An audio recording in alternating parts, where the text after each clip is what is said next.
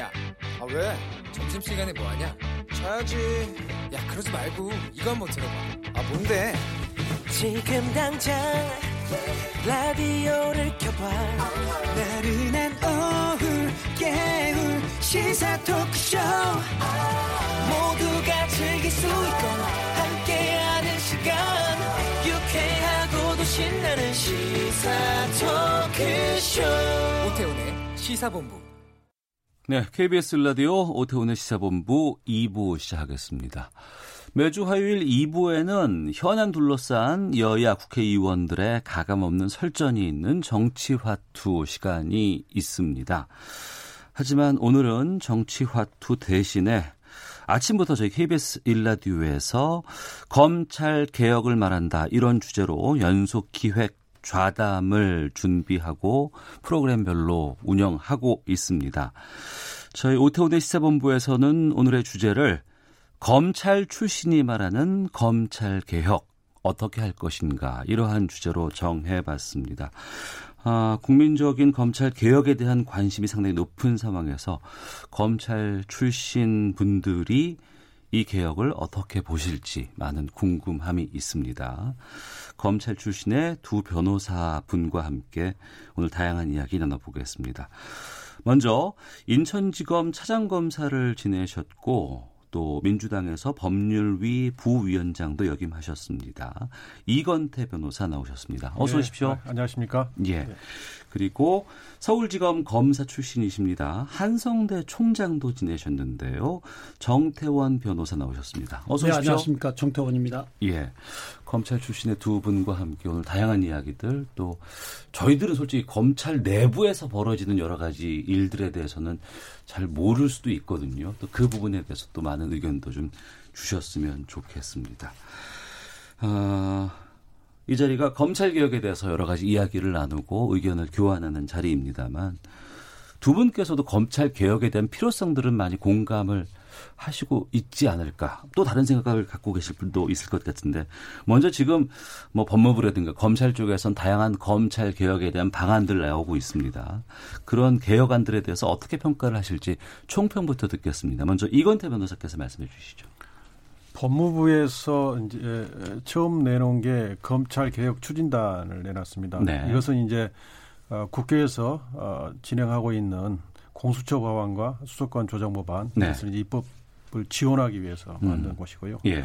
그리고 어 검찰의 감찰 기능과 음. 법무부의 감찰 기능을 활성화하는 조치를 네. 어, 취하겠다고 했습니다. 또 음. 직접 수사 부분을 좀 축소하고 네. 어, 형사부하고 공판부를 강화하겠다. 검찰의 조직 문화도 좀 개선하고 어, 검사의 교육과 인사제도도 개선을 하겠다. 네.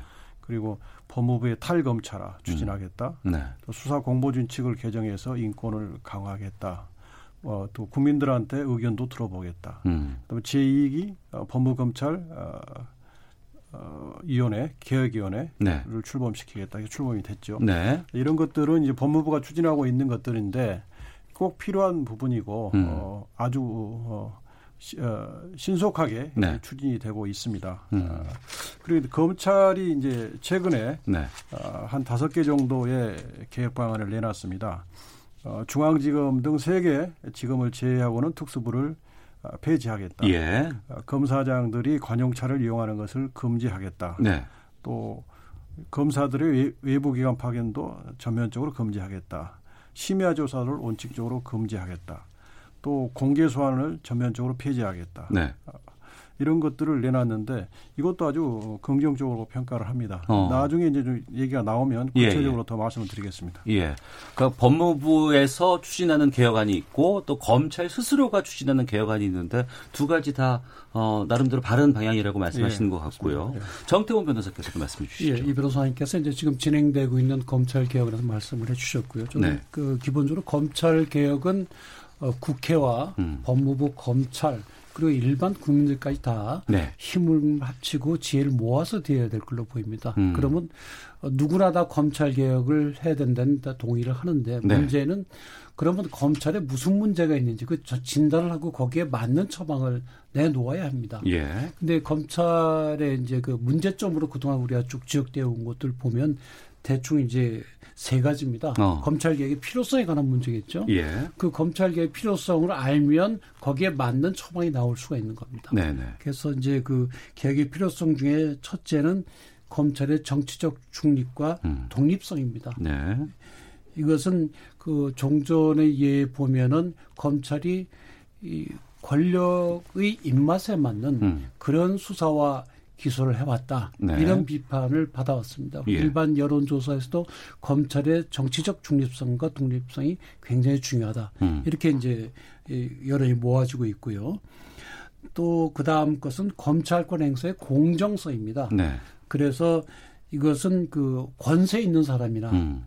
힘이 없는 사람이나 예. 권력자나 재벌이나 일반 평범한 서민이나 누구에게나 공정하게 수사권이 행사되고 기소권이 행사돼야 되는데 네. 가진 자들 권세 있는 자들에 대해서는 부드럽게 대하고 음. 일반 서민에 대해서는 무자백에 대하고 혹시 그런 것이 있느냐 없느냐 할 때 그런 문제점이 있었다고 지적이 되어 왔습니다. 네. 검찰 권 행사의 그 공정성에 관한 음. 문제죠. 또 한 가지는 이제 검찰 내부에 관한 것으로서 소위 오만하다 어. 또는 무사부리하다 하는 예. 그런 검찰 권 행사에 있어서의 어떤 그 통제의 필요성이라든지 또 검찰 내부의 부패 문제 음. 이런 것들이 문제로 지적이 돼 왔고 예. 결국 이러한 점에서 검찰 개혁은 반드시 필요하다고 우리가 볼 수밖에 없습니다. 음. 그렇다고 한다면 지금 어, 국회와 법무부 검찰에서 추진하고 있는 그 개혁 안들이 네네. 지금 말씀드린 이런 기준에 맞는지를 따져 보면 음.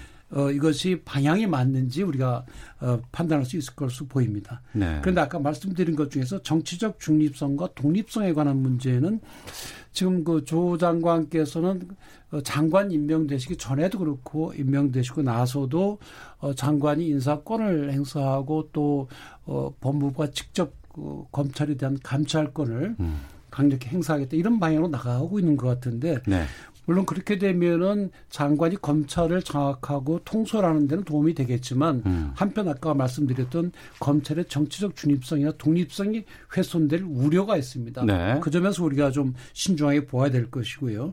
그다음에 검찰권 행사가 공정하게 돼 가느냐 하는 문제는 사실 뭐이 검찰이 종전에 보면 살아있는 권력에 대해서는 수사를 거의 안 했거든요. 대통령의 어. 특별한 지시가 있지 않는 한 예. 역사적으로 볼때 지금은 사실 살아있는 권력에 대한 수사 아니겠습니까? 네네. 그래서 이번 수사 결과를 지켜보면 아뭐 조국 장관의 가족들이 연루됐지만 장관의 가족이라서 특별히 어 부당하게 혜택을 준 것이 없다. 그런 음. 것들이 이제 수사 결과에 드러난다고 한다면 공정성은 확보가 될 것으로 보이고 네. 그다음 아까 말씀드린 대로 검찰 내부에 좀 어떤 그 무소불이라든지 오만한 점 이런 점은 검찰권 행사에 대해서 우리가 제도적으로 음.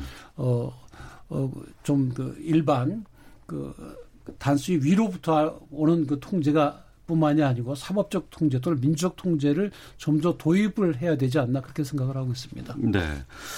정치적 중립과 독립성을 확보해야 되는 것도 중요하고 하지만 또 검찰권 행사의 공정성에 대한 의문도 좀 있는 건 사실인 것 같고요. 특히 이제 통제받지 않는 권력이라는 얘기가 나오는 것도 좀 문제인 네. 것 같은데 솔직히 우리가 살면서 검찰을 안 만나면 참 좋지 않을까 싶은 생각이 있고 국민들은 굳이 그럴 일이 별로 없을 것 같기도 합니다. 근데도 지금만큼은 뭐 조국 장관의 호불호를 차치하고 많은 국민들이 광장에 나와서 거리에 나와서 검찰 개혁을 외치는 부분들은 인정할 수밖에 없는 현실이거든요. 또 이렇게까지 나올 때까지 왜 이렇게 검찰 개혁을 그동안 하지 못했을까라는 궁금증도 있습니다. 왜 검찰 개혁이 어려웠는지도 궁금하고요. 국민들이 봤을 때.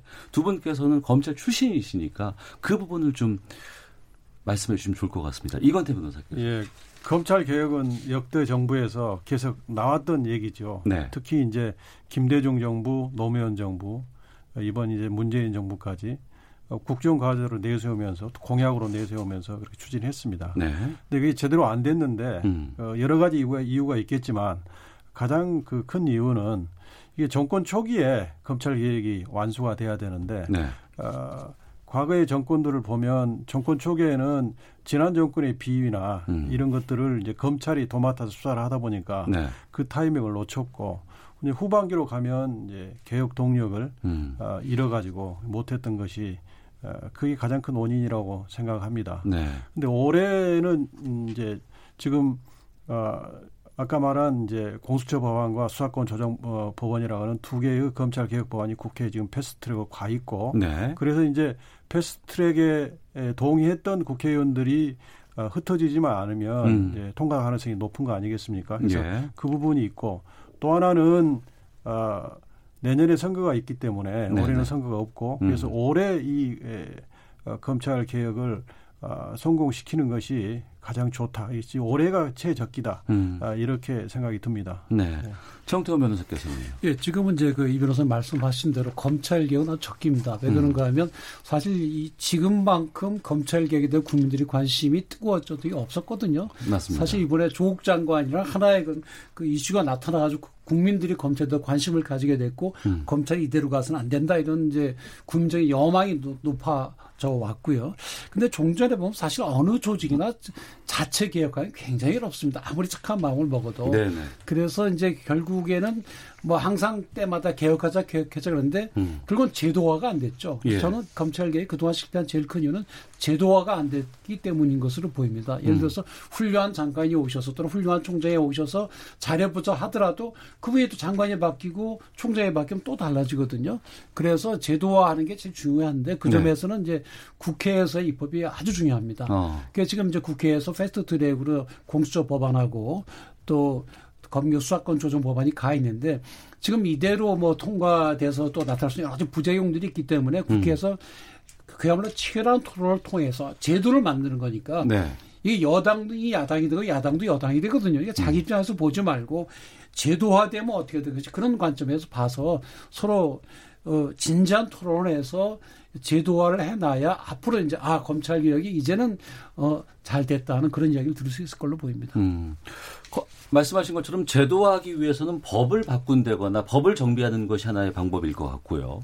또 하나 궁금한 것은 그건 국회에서 이제 하면 되는 그렇습니다. 것이고 법무부가 있고 그 밑에 검찰청이 있는 거 아니겠습니까? 예. 근데 그럼 법무부의 지위를 받아서 검찰이 운영되는 걸로 저희들은 일반적으로 생각을 예. 하는데 왜 보니까 그게 같이 그 지휘 계통이 있음에도 불구하고 좀 독립돼 있다는 측면들이 좀 느껴지기도 하고 어떨 예. 때는 법무부가 검찰을 장악하지 못하고 있지 예. 않나라는 생각이 들기도 하거든요. 근데 왜 그럴까에 대한 궁금증이 좀 있어요. 이건 대변호사께서 좀 말씀해 주세요. 예, 그 법무부 장관은 검찰청법 8조에 보면 예.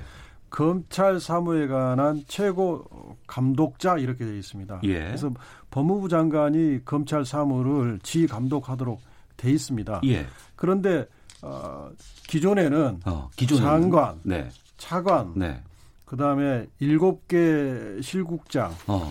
전부 검사 출신들이 차지하고 있었습니다. 예. 아, 그러다 보니까 법무부에 들어가면 어. 법무부하고 검찰이 동지라 돼 있습니다. 아. 아, 그렇기 때문에 어, 장관이 검찰에 대해서 그 감독자로서의 기능을 제대로 못하고 한 식구라고 하는 인적 구조를 가지고 있었던 것이죠. 네. 그래서 어, 법무부의 탈검찰화 작업이 필요한 것이고 음. 이게 법무부 장관이 검찰에 대해서 민주적 통제를 하기 위해서 이 탈검찰화가 필요한 겁니다. 네. 예. 여기에 대해서 정태 변호사께서 사실은 법무부와 검찰이 그야말로 한 식구가 되는 건 상당히 제도적으로 볼 때 그거는 잘못된 겁니다. 아, 왜 그래요? 그런가 하면 예.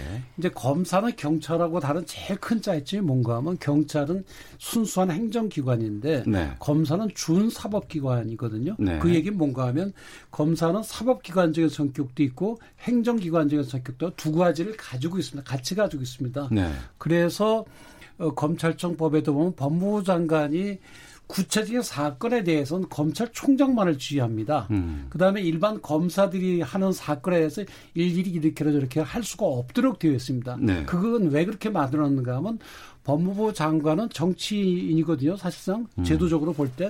그러니까 정치가 검찰 권에 개입하는 걸 막기 위해서 검찰총장이나 완충 장치를 만들어 둔 것이거든요. 네. 그런 점에서 어, 아까 말씀하신 대로 어, 검찰청이 대, 비록 법무부 장관 밑에 있지만 음. 장관이 수사를 이렇게나 저렇게나 못하도록 만들어둔 겁니다. 네. 왜 그런가 하면 행정권이 이렇게 에, 직접 검찰권 행사를 좌지우지하게 되면 우리 형사법 자체가 흔들리거든요. 이거는 음. 지난 200년 동안 그 미- 독일과 프랑스에서 발전된 검사 제도가 우리가 도입이 되면서 네. 그런 것을 막기 위해서 이 우리 법에 둔 것이거든요. 음. 검사가 뭐이 권력에 도전해서 그런 것이 아니라 네. 그래서 그렇게 해서 이제 검찰권의 에, 정치로부터의 독립 그런 것을 만들어 둔 겁니다. 음. 어, 그런 점에서 일반 국민이 볼 땐, 어, 검찰이 장관의 말을 안 들으니까 항관을 이렇게 볼 수가 있지만, 네. 그거는 그렇지가 않고 제도적으로 그렇게 만들어 둔 겁니다. 정치적 압력으로부터 그 검찰권 행사의 적정한 행사를 보장하기 위해서요. 음. 그래서 그런 점에서 이제 어, 지금 오히려 이, 지금 이 변호사님 말씀대로 종전에는 장관도 검사 출신, 차관도 다 검사 출신이니까 한 식구니까 네. 뭐 사실 이런 규정이 있으나 마나 장관이 뭐라 그러면 또다 그대로 되는 그런 감이 있었거든요. 어떻게 음. 보면 대통령 장관 검찰총장까지 쭉 한편인 문제가 있어서 지금은 이제 좀 달라졌지 않습니까? 네. 오히려 이게 정상적이라고 볼 수가 있죠. 어. 다만 검사도 장관의 일반적인 주의에는 당연히 따라야 되는 겁니다. 네. 구체적인 수사에 대해서는 총장 말을 따라야 되지만 음. 그래서 그런 점에서 어 장관이 일반적인 사무에 관해서는 지휘할 수 있는 거고요. 네. 다만 구체적인 수사를 이렇게라 저렇게라 하는 거는 자제하는 게 좋습니다. 음. 지금 우리 역사적으로도 예전에 천정배 장관 시절에 예, 예. 그 뭐 저 교수님의 구속 여부를 둘러싸고 음. 불구속 수사를 하라고 구체적인 지시를 한 적이 있죠 법에 따라서 예, 물론 예. 거기에 대해서 검찰총장이 그건 부당하다고 이제 사표를 내고 음. 떠났지만 그래서 굉장히 드물게 돼 있거든요. 예, 예. 그래서 제도적으로 장관이 수사에 관여 못하도록 우리가 만들어 둔 겁니다. 어. 그래서 검찰 수사를 통해서 지금 그 장관을 조사하는 것도 일반 국민들 볼 땐 어 이게 하극사 아니야 이렇게 볼 수가 있지만 음. 제도적으로 볼 때 그런 건 아닙니다. 다만 그렇다고 해서 검찰이 자기 마음대로 해서는 안 되고요. 아까 말씀드린 대로 거기에 대한 민주적 사법적 통제는 반드시 필요한 겁니다. 그래야 무소불위의 검찰권 행사라는 말을 우리가 막을 수가 있는 겁니다. 음, 현재 이제 검찰에 대한 개혁의 필요성들에 대해서 좀 하나씩 살펴보고는 있는데요. 앞서서 어, 정태원 변호사께서 검찰의 오만함, 통제받지 않는다는 부분들, 이 부분들도 이제 개혁의 대상이 되는 지금 어, 상황인 것 같습니다. 지금 검사들이 요직으로 여기는 뭐 법무부 검찰국장이라든가 기조실장 자리 같은 것도 뭐 검사를 배제하겠다 이런 지금 입장도 나오고 있고 또 검찰개혁위원회 같은 경우에는 일선 검찰을 감찰할 권한을 검찰이 지금 갖고 있는데 이걸 법무부로 뭐 옮기겠다 뭐 이런 얘기도 나오고 있습니다. 왜 이렇게 통제받지 않는 않는 권력이 지금까지 유지돼 있냐에 대한 궁금증들도 국민들이 많이 갖고 있거든요. 이것이 또 지금 검찰 개혁을 좀 부르짖는 입장이 아닐까 싶기도 한데 여기에 대해서도 좀 알려주, 말씀해 주시죠. 이건태 변호사께서는요. 그 검찰의 이제 그 그간에 비유 사건도 있었고요. 네. 독직 사건도 있었고 뭐 성추행 사건도 있고 그렇지 않습니까? 네, 그런데 네. 이런 사건이 발생을 하면 어, 제대로 엄정하게 감찰이 이루어지고 어, 또 어, 기소도 이루어지고 이렇게 해야 되는 것이죠. 네. 그런데 이제 그 부분이 어, 제 식구 감싸기가 됐지 않느냐 하는 국민의 비판이 있었고 음. 그러면 감찰 기능을 활성화시켜야 된다. 네. 근데 지금 법무부하고 대검의 감찰 구조는 1차 감찰권을 대검이 행사하고 예. 보안적 사후적 감찰권을 법무부가 행사하는 식으로 돼 있습니다. 음. 근데 지금의 이 감찰 시스템은 검사와 검찰 수사 간의 청렴성을 어, 지키는데 아, 다소 부정한 점이 있었기 때문에 법무부가 이걸 제대로 감찰을 해서 어, 바로 잡겠다, 정상화 시키겠다는 의지거든요. 그러니까 네. 기존의 그 법무부 감찰관도 감찰관도 계속 아, 검사들이 해온 적이 있었습니다. 음. 네, 그러니까 어, 또 법- 법무부 감찰관을 보좌하는 어, 그 참모들도 대, 대부분이 다 검사들이 해왔습니다. 네. 그러니까 이것을 어, 법무부를 탈검찰화 해서 비검사로 바꾸면 음. 비검사 입장에서는 이제 제식, 제식구 감사기가 안 되니까 네. 제대로 된 감찰을 할 수 있다 어. 하는 생각을 하는 것 같습니다. 그런 방향이 맞는 것 같습니다. 그리고 탈검찰의 부분을 좀 더 말씀을 드리면 예. 방금 기획조정실장을 얘기를 했는데 기획조정실장, 뭐 법무실장, 음. 또 범죄예방국장, 네. 인권국장, 출입국 외국인 정책본부장 이런 부분들을 다 검사들이 해왔거든요. 어. 근데 아, 이게 검찰하고 그 밀접한 관련도 꼭 있는 것도 아닙니다. 음. 그래서 이 부분들을 온상으로 회복해서 정상화 시킬 필요가 있고 네. 특히 이제 기획조정실장 같은 경우는 이분은 법무부 전체의 살림을 음. 인사와 예산을 담당하는 것입니다. 그러니까 네.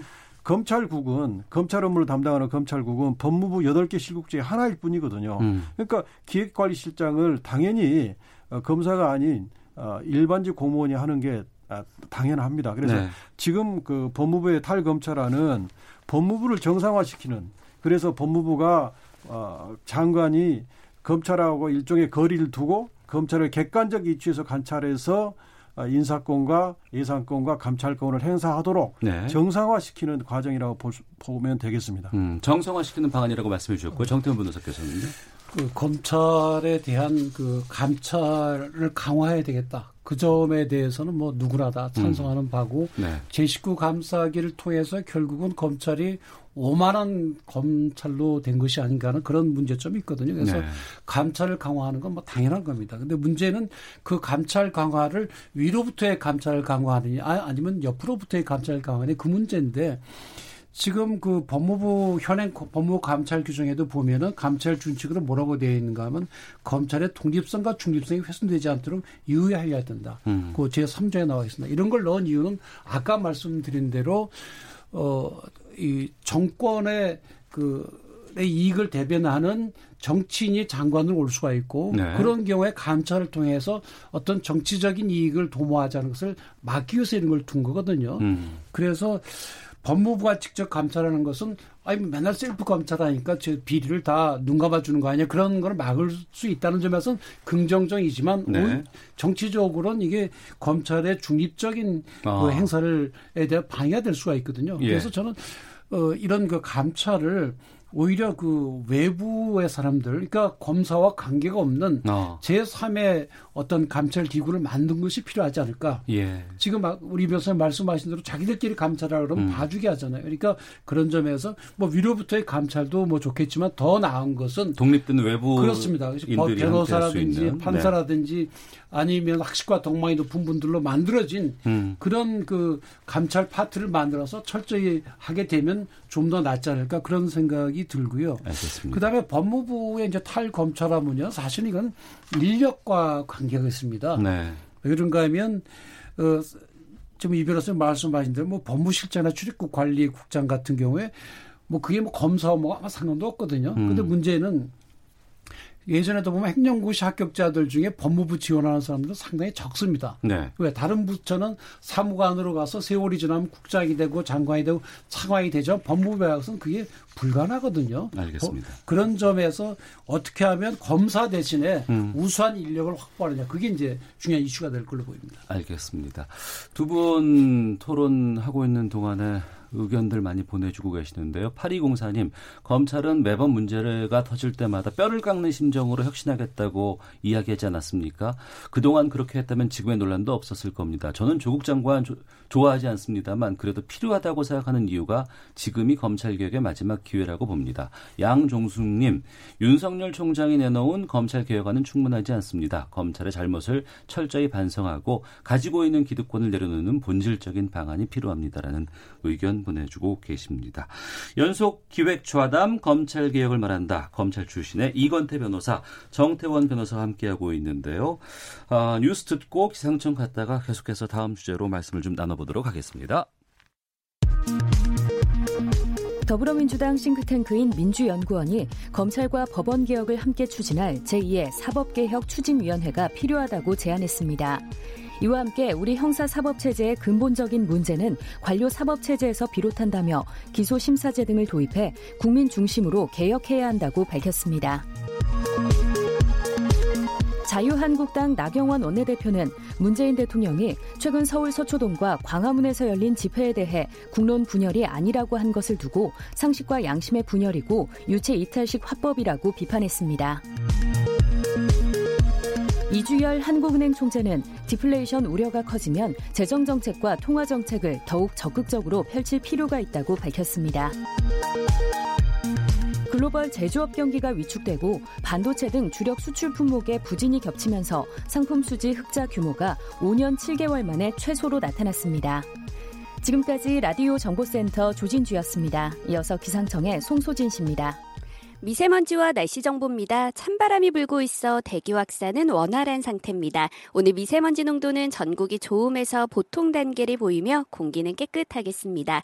그런데 이 찬바람 때문에 체감 온도가 떨어져 오늘 한낮 기온이 서울 19도, 광주 22도 등으로 어제보다는 2도에서 5도 정도 높겠지만 쌀쌀하게 느껴지는 곳이 많겠고요. 밤 사이에는 기온이 크게 내려가면서 내일 아침은 춥겠습니다. 서울 8도, 대구 7도, 철원 1도 등으로 한 자릿수로 떨어지겠고 경기 동부와 강원 내륙, 강원 산지와 경북 내륙 중 일부 지역은 영하로 기온이 떨어져 물이 어는 곳도 있을 전망입니다. 갑작스러운 기온 변화에 감기 걸리지 않도록 건강 관리에 각별히 신경을 쓰셔야겠습니다. 내일 하늘은 전국이 맑을 것으로 예상됩니다.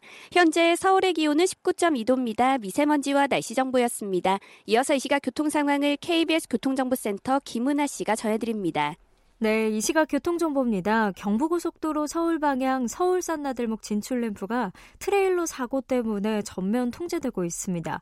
앞으로도 사고 처리를 하는 데는 시간이 좀 걸릴 것으로 보이니까요. 통도산 나들목에서 국도 쪽으로 우회하셔야겠습니다. 현재 전면 통제되고 있는 서울산 진출 램프 뒤쪽으로는 1km 구간에서 30분 넘게 차량들이 그냥 서 있는 상황입니다. 또 같은 방향, 같은 서울 방향 남이분기점 부근 1km 정체는 중부고속도로 남이분기점 부근에서 하는 작업 영향 때문이니까요. 참고를 하셔야겠고요. 중부내륙고속도로는 충주분기점 부근에서 작업 중이라 양방향 모두 4km 구간에서 막히고 있습니다. 서울 시내는 북부간선도로 구리 방향인데요. 종안분기점을 지난 1차로에서 사고 처리하고 있고요. 강변북로 구리 쪽으로는 서강대교 부근 1차로가 사고 때문에 막혀 있어서 일대 혼잡한 상황입니다. KBS 교통정보센터였습니다.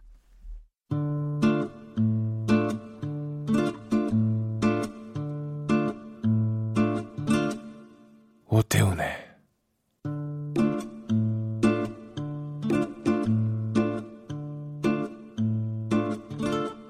시사본부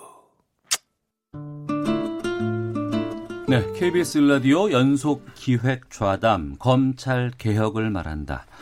검찰 출신의 이건태 변호사, 정태원 변호사와 함께 하고 있습니다. 한쪽에선 조국 수호 검찰 개혁을 외치고 한쪽에선 조국 사퇴를 외치는 대규모 집회가 검찰청 서초동 앞과 또 광화문에서 계속 이어지고 있습니다. 그야말로 대규모 집회였습니다. 여기에 대해서 문재인 대통령 국론 분열이라고 생각하지 않는다. 국민의 뜻은 검찰 개혁이다. 이렇게 어제 수보회의에서 처음 입장을 밝혔습니다. 아, 이러한 대규모 어, 집회를 두 분께서는 어떻게 보실지도 참 궁금하고 그렇습니다. 정태원 변호사께서 먼저 말씀해 주시죠. 예, 대통령께서는 이제 국민들이 직접 의견을 표출을 하셨기 때문에 감사히 생각하고 이제는 이것이 어떤 그 갈등으로 가서는 안 된다 말씀하셨는데 네. 뭐 원론적으로 맞는 말씀은 맞습니다. 그러나 좀 대통령 말씀보다 좀 더 심각하게 좀 느껴지는 게 사실입니다. 네. 그래서 심하게 얘기하면 우리 국민들이 둘로 갈라져서 음. 심리적인 내전을 하는 것이 아닌가 네. 그런 생각이 들 때가 있거든요. 근데 문제는 그 지금 조국 장관 그 일가에 대한 수사를 좀 하고 있는 게 맞고요. 그런데 그 이 일가의 범죄 혐의가 있는지 없는지 유무죄는 다수결로 정하는 게 아닙니다. 네. 어, 그런 점에서 국민들께서는 조국 장관을 지지하건 또 반대하건 검찰의 공정한 수사를 지켜봐야 될 것이 아닌가 이렇게 생각을 하고요. 뭐 음.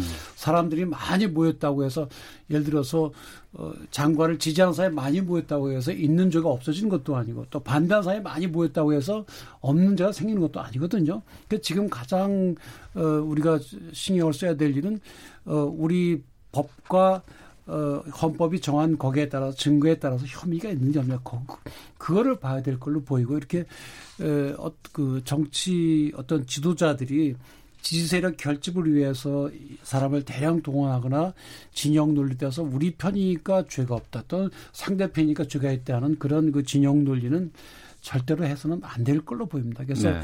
앞으로 좀 진정이 안 되고 이런 식으로 계속 나가면 상당히 걱정이 되는 부분이 있습니다. 음, 이건대 변호사께서는요?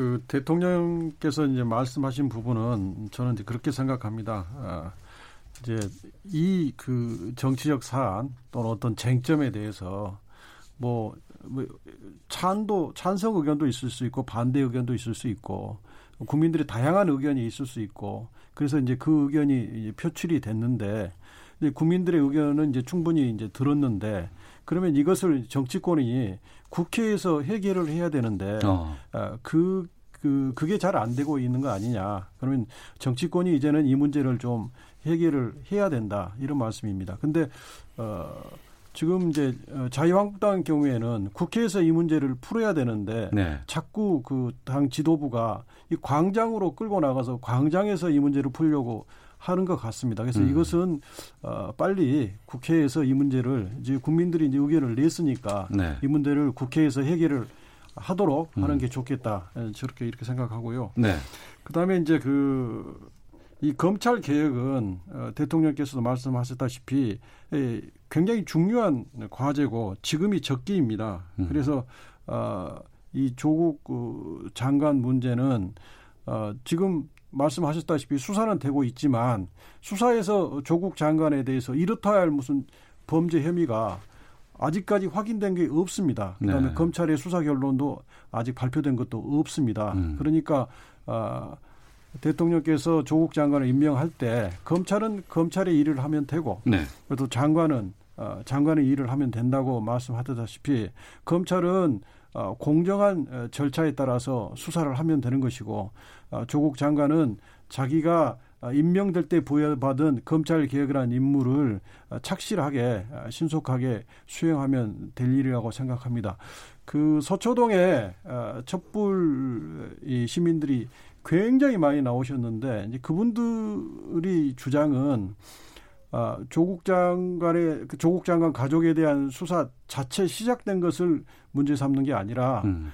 어, 조국 장관에 대한 인사청문회가 예정된 게 있었는데 그 인사청문회 앞서서 네. 어, 수사를 어, 전격적으로 광범위한 압수수색을 한 의도가 음. 뭐냐.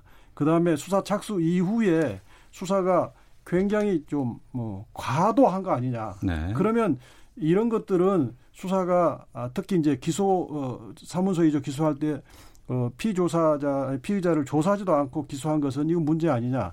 이런 과정상의 절차상의 공정성을 의심하는 겁니다. 그래서 그 그런 부분에 대해서 이제 어, 시민들이 어, 쭉 지켜보면서 참고 참다가 이건 아니지 않느냐. 음. 아, 라는 생각들이 이제 불러 일으켜져서 자발적으로 그렇게 많은 시민들이 나온 것 같습니다. 네. 아, 조국 장관의 수사가 너무 좀 과도하다. 아, 좀 뭔가 의도가 있는 것이 아닌가. 이런 지적이 있는가 하면 왜 검찰 개혁은 조국 장관만 할 수 있는 것이냐. 뭐 이런 지적도 있습니다. 여기에 대해서 그렇습니다. 지금 그 조국 장관의 청문 청문회 끝난 날 정경심 교수, 부인 정경심 조사도 안 하고 기소한 거예요. 정치 의도가 있다. 이렇게 주장하는 분들이 있는가 하면 또 한편으로는 장관 부인이라고 너무 봐주게 하는 거 아니냐. 음. 어, 불러, 불러, 불러도 잘 오지도 않고 왔다가 뭐 조사 조금 받고 바로 가버리가서 오히려, 어, 봐주게 하고 있다. 뭐 이런 비난도 있거든요. 그래서 하여튼 뭐 절차적 공정성은 검찰이 반드시 지켜야 될 걸로 보이고요. 근데 문제는 조국 수호건 조국 사택건 그것과 검찰 개혁은 별개입니다. 네. 검찰 개혁은 지금 말씀드린 대로 우리가 지난 수십 년 동안 쌓여온 검찰 아까 말씀드린 건 세 가지 문제점 검찰의 독립성과 중립성, 검찰 관행사의 공정성, 또 검찰 내부의 그 무소불위한 권한에 대한 통제 이 세 가지를 요번에 어떻게 하면 이제 고치냐 하는 문제고 예. 조국 장관에 관한 것은 조국 장관이 범죄 혐의가 있느냐 없느냐 그거에 관한 문제거든요. 또 음. 조국 일가가 그 민정수석일 때 그런 권한을 해, 그런 걸 이용해서 했는데 그 문제이기 때문에 전혀 별개입니다. 그렇지만은 네. 조국 장관이 법무부 장관이다 보니까 조국 장관이 아니면 검찰 개혁이 안 될것좀 생각하시는 분들도 있는데 제 개인적인 생각으로는 조국 장관이 아니라도 우리 인재풀이 많기 때문에 얼마든지 다른 분도 잘할 수 있을 것으로 보이고요. 음. 또 조국 장관이 물러나고 다른 분이 오신다고 해가지고 또 검찰개 중단돼서도 안 될 거거든요. 그래서 우리가 분명히 그건 구별을 해서 봐야 될 걸로 보입니다. 그래서 네. 검찰 개혁은 뭐 어느 뭐 이 조국 장관을 지지하거나 반대하는 분이 다 이제 찬성하는 거니까 검찰 개혁은 개혁도 나가야 됩니다. 국회는 음. 국회대로 또 법무부는 법무부대로 검찰은 검찰대로 개혁을 만들어내서 국민들의 눈높이에 나는 그런 제대로 된 개혁을 내놔야 되겠죠. 그다음에 조국 장관에 대해서는 수사를 통해서 어, 결과를 내놓고 거기에 대해 대통령께서 결단하시면 되는 걸로 보입니다. 알겠습니다. KBS 일라디오 연속 기획 좌담 오태훈의 시사본부 검찰개혁을 말한다. 이건태 변호사, 정태원 변호사와 함께 말씀 나누고 있는데요. 벌써 시간이 지금 훅 지나갔어요. 이제 한 번씩 한 1분 정도의 시간을 드리면 될 것 같습니다. 어, 조국 장관의 법무부에서 추진하는 검찰 개혁이 있고 그리고 또 이제 검찰 자체적으로 검찰 개혁안을 내고 있기도 합니다. 또 국회에는 지금 패스트트랙으로 어, 검경 수사권 조정과 공수처 설치 관련된 검찰 개혁안이 또 올라가 있습니다.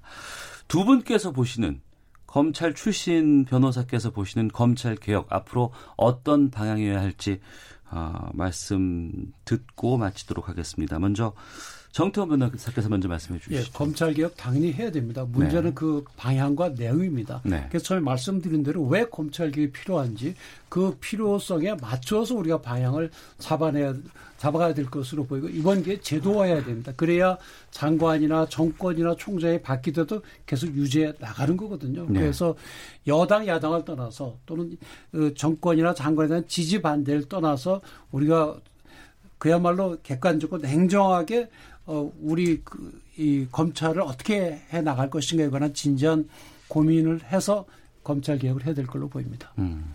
이건 대변호사께서는요?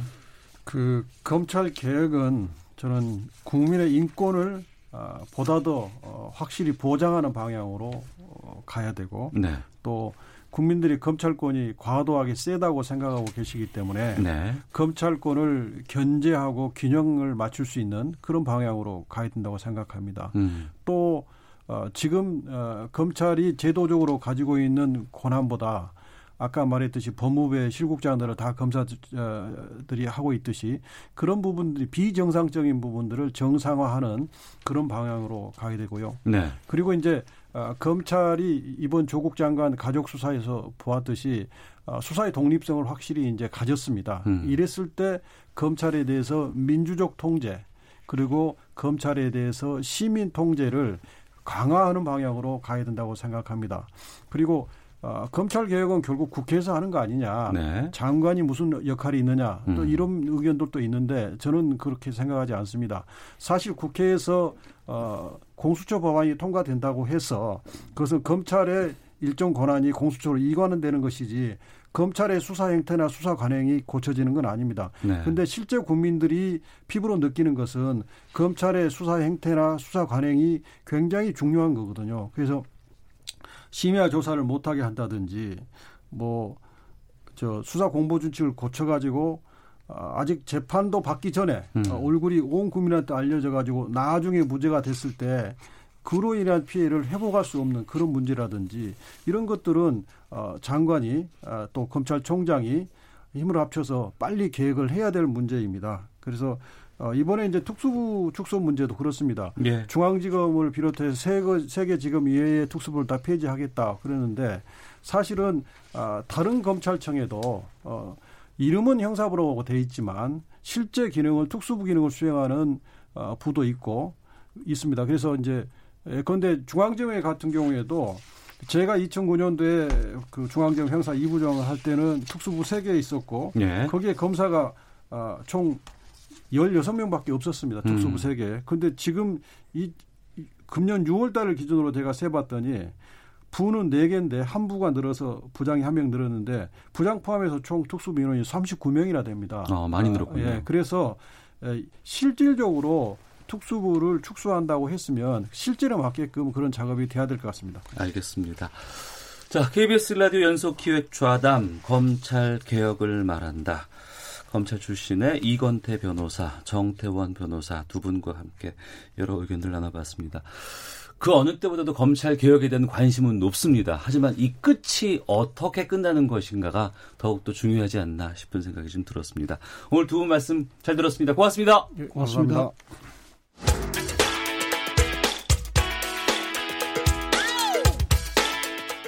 오태훈의 시사본부는 여러분의 소중한 의견을 기다립니다. 짧은 문자 50원, 긴 문자 100원의 정보 이용료가 되는 샵 9730, 우물정 9730번으로 문자 보내주십시오. KBS 라디오 앱 콩은 무료입니다. KBS 라디오 오태훈의 시사본부. 지금 여러분은 대한민국 라디오 유일의 점심 시사 프로그램을 듣고 계십니다.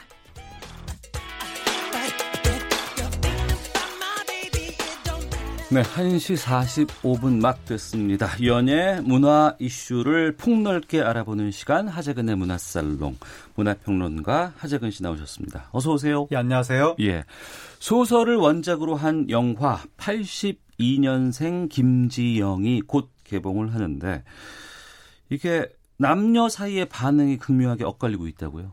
네, 이제 그 82년생 김지영 영화가 네. 10월 중 개봉이거든요. 예, 예. 그래서 지난달 말에 제작 보고회를 하고 공식 홍보 일정에 돌입했습니다. 음. 그러다 보니까 이제 이 책과 영화가 다시금 화제가 되는 건데 네. 그러면서 이제 또 논란이 되는 거죠. 음. 이 책, 아니, 이제 이 영화 개봉도 하지가 않았는데 안 했는데 네. 영화 보지도 않고 벌써부터 이제 평점 테러 나타나고 평점 테러가 예. 있어요 지금. 예, 평점 이제 0점을 주는 거죠. 어. 보지도 않고 또 옹호하는 사람들은 또 보지도 않고 10점을 주고 예. 그래서 평점이 0점, 0점, 0점, 10점, 10점, 10점 이런 식으로 되고 있는데 네. 그러면서 지금 전운이 감돌고 있는데 워낙 이게 논란이 어. 많았던 이제 키워드이기 때문에 예. 그리고 이 책과 관련된 이제 여성 연예인들에 대한 공격이 나타나고 있습니다. 아 그래요? 예, 그래서 그 이- 예를 들어서 배우 서지혜 씨가 얼마 전에 예. SNS에 이 책을 사진을 올리면서 음. 책 펼치기 성공 네. 이렇게 쓴 거예요. 네. 그러니까 책을 읽었다는 말도 안 했고 음. 뭐이 책에 동조한다는 주장도 안 했고 네. 페미니즘 주장도 안 했고 그냥 책을 펼쳤다. 사진과 함께. 예. 예. 그 말을 했을 뿐인데 이제 누리꾼들이 아무래도 남성으로도 추정이 되는데 음. 이제 막 공격을 하면서 뭐 페미니스트 박제당했다. 박제당했다라는 것은 이제 뭐 낙인이 찍혔다. 네. 어. 그런 뜻인 것 같은데 그러면서 뭐 팔로우를 끊겠다. 뭐 뭐 말하자면 페미짓 한다 뭐 이런 식의 표현이 있거든요. 하여튼 음. 그런 식의 표현을 하면서 막 공격하는 현상이 나타났고 네. 그러니까 김옥빈 씨 여배우 김옥빈 씨가 책을 자유롭게 읽을 자유를 누가 검열하는가라고 어. 한마디 했다가 예. 김옥빈 씨도 또 공격당하고 어. 이런 일들이 지금 벌어지고 있습니다. 이 공격이 대상이 되는 분들이 한둘이 아닌가 봐요. 예, 또 많은데 소녀시대의 수영 씨도 어. 방송에서 이 책 얘기 한마디 했다가 공격당했고 예. 그 다음에 얼마 전에 평양 공연 갔던 레드벨벳 음. 거기 멤버 아이린 씨도 이 책 읽었다고 했다가 또 공격을 당했고 네. 그 다음에 영화 82년생 김지영에 캐스팅된 여배우가 정유미 씨거든요. 예, 예. 정유미 씨는 단지 캐스팅됐다는 이유만으로도 공격을 당하고 어. 거의 그러니까 이 여배우도 여성 연예인들이 그 82년생 김지영의 스치기만 해도 거의 뭐 매장시키려는 듯이 공격하는 어. 이런 현상이 나타나고 있습니다. 예, 영화 변호인 보면 사상 서적 읽었다 그래서 막 재판 받고 막 이랬던 네. 기억이 나거든요. 네. 이게 그런 것도 아니고 예. 이런 이 82년생 김지영 이 네. 영화 책왜 예. 이렇게 논란이 되는 거예요? 그러니까 이 책이 그 82년에 태어난 한국 여성의 삶을 그대로 추적하면서 예. 여성이 한국 사회에서 가정, 음. 학교, 직장에서 어떻게 여러 가지 뭐 차별이라 그 불이익을 당하는지 네. 그걸 담담하게 적어간 책인데 음. 이게 폭발적인 반향을 불러일으키면서 책이 100만 부가 팔리고 네. 결국 페미니즘 열풍의 시발점이 된 거죠. 음. 이 이후로 이제 미투 운동이 터지면서 본격적으로 이제 페미니즘 열풍이 불었는데 네. 그러다 보니까 이 책이 하나의 상징이 된 거죠. 어. 그래서 페미니즘 열풍에 반대하는 진영, 특히 주로 이제 그 네티즌 일부 남성들이 음. 이 책을 그 굉장히 비판을 하면서 결국 이 책과 연관된 분들도 공격하는 이런 현상이 나타나고 있는 겁니다. 네. 연예인뿐만 아니라 뭐 일반인 여성도 문제가 되고 있다고 하는데 그럼 남자 쪽에선 또 문제가 없는 건가? 네, 이게 이제 일반인 여성도 예를 들어서 이게 좀 이해가 안 되는데 어떤 남성으로 추정되는 누리꾼이 커뮤니티, 그 남성들이 많이 모이는 커뮤니티에 네. 나랑 사귀는 여자가 음. 이 82년생 김정을 읽었다. 네. 헤, 헤어져야 할까? 이런 식으로. 이게 무슨 책을 말인지. 읽었다는데 왜 네. 이게 왜 연관이 돼요? 헤어져야 이게? 합니까? 막 이런 식으로 그 고민 상담하는 것처럼 글을 어, 올리니까 막 예. 다른 누리꾼들이 헤어져야지. 답을 또 그렇게 네, 손절해야 된다. 손, 손절이라는 의- 단어가 그 헤어진다는 의미로 막 쓰이는데 네. 예, 읽었으면 끝이다 막 이런 식으로 그런 여자들하고는 인연을 끊어야 된다 이런 식의 지금 어, 그 움직임이 읽었으면 끝이다라는 네. 얘기가 정말 지금 이렇게 그런 커뮤니티 안에서 예, 일부 남성 예, 중심의 남성으로 커뮤니티. 추정되는 일부 어. 누리꾼들이 그런 말을 할 정도로 지금 그러니까 이 책과 관련된 여성은 일단은 인터넷에서 공격 대상이 되는 것이고 일부 누리꾼에 의해서 네. 그런데 이 책과 연관된 남성한테는 이런 공격이 없습니다. 예를 들어서 아까 왜 정유미 씨가 이 영화 82년생 김지영에 캐스팅됐다는 이유만으로 공격당했다고 말씀드렸잖아요. 이- 그럼 이 영화에 남자 주인공도 있을 네, 거예요. 남자 주인공은 공유 씨인데 예. 공유 씨한테는 별다른 비난이 없고 어. 그리고 방탄소년단의 RM 같은 경우에는 예. 이 책을 읽고 시사하는 바가 남달라 인상 깊었다 음. 이런 말을 했거든요. 네. 그리고 유재석, 김국진, 노홍철 다 이 책 읽었다고 했고 그다음에 노회찬 고 그 노회찬 의원은 어, 문재인 대통령한테 이 책 선물했고 네. 그 최근에 유아인 씨가 이 책과 영화를 추천한다고 또 SNS에 글을 올렸고 음. 아무 일도 안 생깁니다. 네. 비난을 안 합니다. 어. 남자들은 이 책을 읽었다고 하고 추천해도 비난을 당하지 않는데 여성들은 이 책에 스치기만 해도 음. 매장할 듯이 달려드는 이런 현상이 지금 나타나고 있습니다. 네.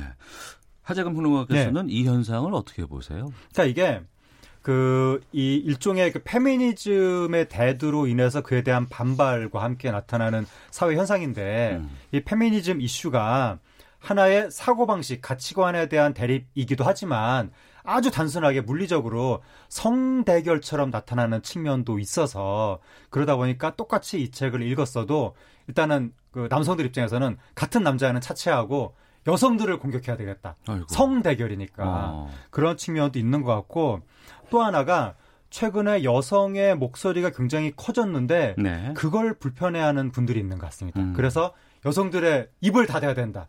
목소리를 낮추게 낮추게끔 만들어야 된다. 네. 그런데 이 책이 가장 그 상징적인 책이기 때문에 아예 이 책에 대해서 여자들이 언급도 못하게 하자. 음. 이런 식의 공격하는 흐름이 있는 것 같고 그 이 책 나오기 전부터 인터넷에서 어떤 흐름이 있었냐면 일부 여성 혐오적 경향이 있는 남성 누리꾼들이 여성이 남성에 대해서 조금 말하자면 어 도를 넘게 말하는 것에 대해서 철저하게 응징하는 흐름이 있었거든요. 네. 예를 들어서 과거에 어떤 여대생이 뭐 남성의 키를 얘기한 방송이 음, 나와서 음, 음. 예, 예, 그때 막그그 여성의 신상이 털리고 난리가 났었는데 어. 남성이 여성의 외모를 아무리 품평해도 그런 식의 공격을 하지 않거든요. 예. 근데 여성이 감히 남성의 외모를 품평하다니 어. 이런 식으로 그러니까 일부 남성들이 사회적으로 여성의 지위가 올라가고 목소리가 커지는 거에 대해서 굉장히 불편한 감정을 가지고 있는데 그것을 이런 식으로 공격을 해서 입을 틀어 막으려고 하는 것이 아닌가. 그게 좀 우리 인터넷에 나타나는 현상인 것 같습니다. 예. 음, 알겠습니다. 이거 참 뭐라고 말하기도 하고 참 힘든 상황이에요. 네. 자, 하재근의 문화살롱 어, 부산국제영화제 이야기해 보겠습니다. 지난 3일 개막을 한 제24회 부산국제영화제가 후반부로 접어들고 있습니다. 올해 어때요 분위기가? 어, 올해 분위기가 비교적 살아나고 있다. 음. 이런 얘기가 나옵니다. 네. 그 부산국제영화제가 굉장히 어려운 상황에 처했었는데 그 이 새누리당 정부 시절에 여러 가지 파열음이 있었고 아, 예, 예. 그때 무슨 뭐 영화를 상영하네 만에 이제 뭐 음. 이 관에서 영화제를 이래라 저래라 한다는 얘기가 많았고 그래서 그동안 자유롭게 치러지던 영화제를 왜 이 관에서 개입하려고 하는 것이냐라고 해서 영화인들이 줄줄이 부산국제영화제 보이콧 선언을 하는 바람에 이게 우리나라가 정말 힘들게 키운 아시아를 대표하는 영화제로 지금까지 성장을 시켰는데 음. 지금 관의 개입에 의해서 좀 자멸하는 거 아니냐. 네. 그런 이제 위, 그 위험 그 빨간불이 켜졌었는데 지금 그래도 그나마 요즘에 이제 복원하고 상처를 치유하는 수순으로 들어가서 뭐 이 비교적 그 몇 년 전에 비해서는 살아나고 있다 이런 평가가 나오는데 올해 다행히 날씨도 도와줘서 음. 그 태풍이 계속 왔었는데 또 부산국제영화제 이 기간만 태풍이 안 와가지고 뭐 여러모로 분위기는 좋다고 하는데 네. 그 전성기 때에 비해서는 아직은 좀 못 미치는 것 같습니다. 예. 이번 부산국제영화제는 어떤 분들이 찾았어요?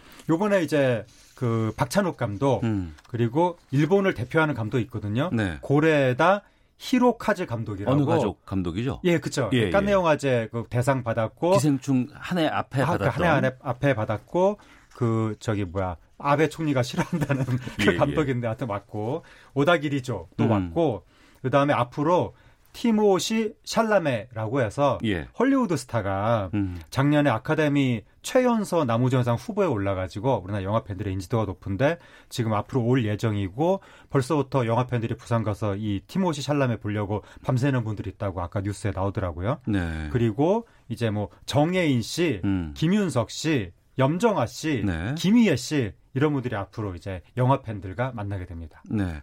이번 영화제에서 특히 박찬욱 감독이 집중 조명됐다고요? 네, 박찬욱 감독이 요번에 이제 그 여러 가지 행사를 통해서 조명이 됐는데 어, 박찬욱 감독과 함께 이 대화를 나누러 온 외국 감독이 코스타 가브라스 감독이거든요. 네. 코스타 가브라스가 그리스 감독이고 음. 80년대 대표적인 금지 감독이었는데 우리나라 이 감독의 영화는 못 봤던 거예요. 80년대에서 네네. 몰래 돌려봤는데 왜냐하면 이 감독이 어 민주주의라든가 어. 독재 정권에 대한 비판 예. 이런 걸 얘기하는 영화들을 만들었기 때문에 세계적인 거장인데도 불구하고 우리나라에서는 금지가 됐었고 근데 지금 완전히 해금이 돼가지고 음. 이제 자유롭게 한국에 와서 박찬호 감독하고 이제 대화를 나눴는데 아, 한국 영화는 특별하다. 미국의 영향을 받지 않고 저마다의 특색이 있는 작품들을 발전시켰다. 이렇게 한국 영화에 대해서 호평했습니다. 네. 그 지금 일본 뭐 제품 불매 운동이라든가 여행 가지 네. 말자 뭐 이런 것 때문에 상당히 좀 한일 간의 관계가 껄끄러운 상황인데 네. 일본의 고레다 히로카스 감독이 이번에 왔다고 말씀해 주셨어요. 네. 이 시국에 방문한 것도 상당히 좀 의미가 네, 있지 않나 싶어요. 의미가 있죠. 예. 고레다 히지카르 어, 히로카즈 감독의 어느 가족 이 영화가 8월 달에 원래 한 방송사에서 방영이 예정이 돼 있다가 한일 문제가 터지면서 방영 취소가 됐거든요. 어. 그래가지고 아니 이럴 것까지 있나? 네. 우리가 뭐 일본의 정치적인 경제적인 공격에 대해서는 당연히 응전을 해야 되지만 음. 이런 예술 영화 교류까지 우리가 막을 필요는 없는 것 같은데 상당히 네. 그때 좀 아쉽게 생각을 했었거든요. 예. 근데 이제 요번에 다행히 어, 방문이 성사가 됐고 음. 그리고 이 고레다 감독 같은 경우에는 그 작년에 칸 국제영화제에서 황금 종려상 받은 어느 가족 영화가 네. 일본 사회에 그늘을 그렸다고 해서 아베 총리도 싫어하고 어. 왜냐하면 이 우익 약간 좀 권위주의 성향 이런 사람들은 우리나라의 위대한 걸 과시하고 싶어 하지 네. 어두운 그늘을 보여주는 거 굉장히 싫어하거든요. 어. 그래가지고 우리나라 전두환 대통령도 옛날에 올림픽 앞두고 막 상계동 이런 데 철거천 이런 거 다 밀어버리고 음. 막 그랬는데 노점상 다 밀어버리고 약간 아베 총리도 사고방식이 그런 권위주의 통치자들하고 일맥상통하는 게 있어가지고 일본 우익들도 싫어하는 감독인데 우리까지 이 감독을 금기로 할 필요는 없잖아요. 음. 이번에 다행히 이제 한국에 방문을 했습니다. 네. 국제영화제 언제까지예요? 아, 10월 12일까지. 아, 12일까지. 예, 이제 며칠 남지 않았는데 예. 이제 앞으로 뭐 저기 뭐야 김윤석 씨가 음. 감독으로서 감독 이 관객들과 만나게 되고 여러 가지 행사가 남아 있습니다. 알겠습니다. 문화살롱 하재근 평론가와 함께했습니다. 고맙습니다. 감사합니다. 예. 오태훈의 시사본 마치겠습니다. 내일 뵙겠습니다. 안녕히 계십시오.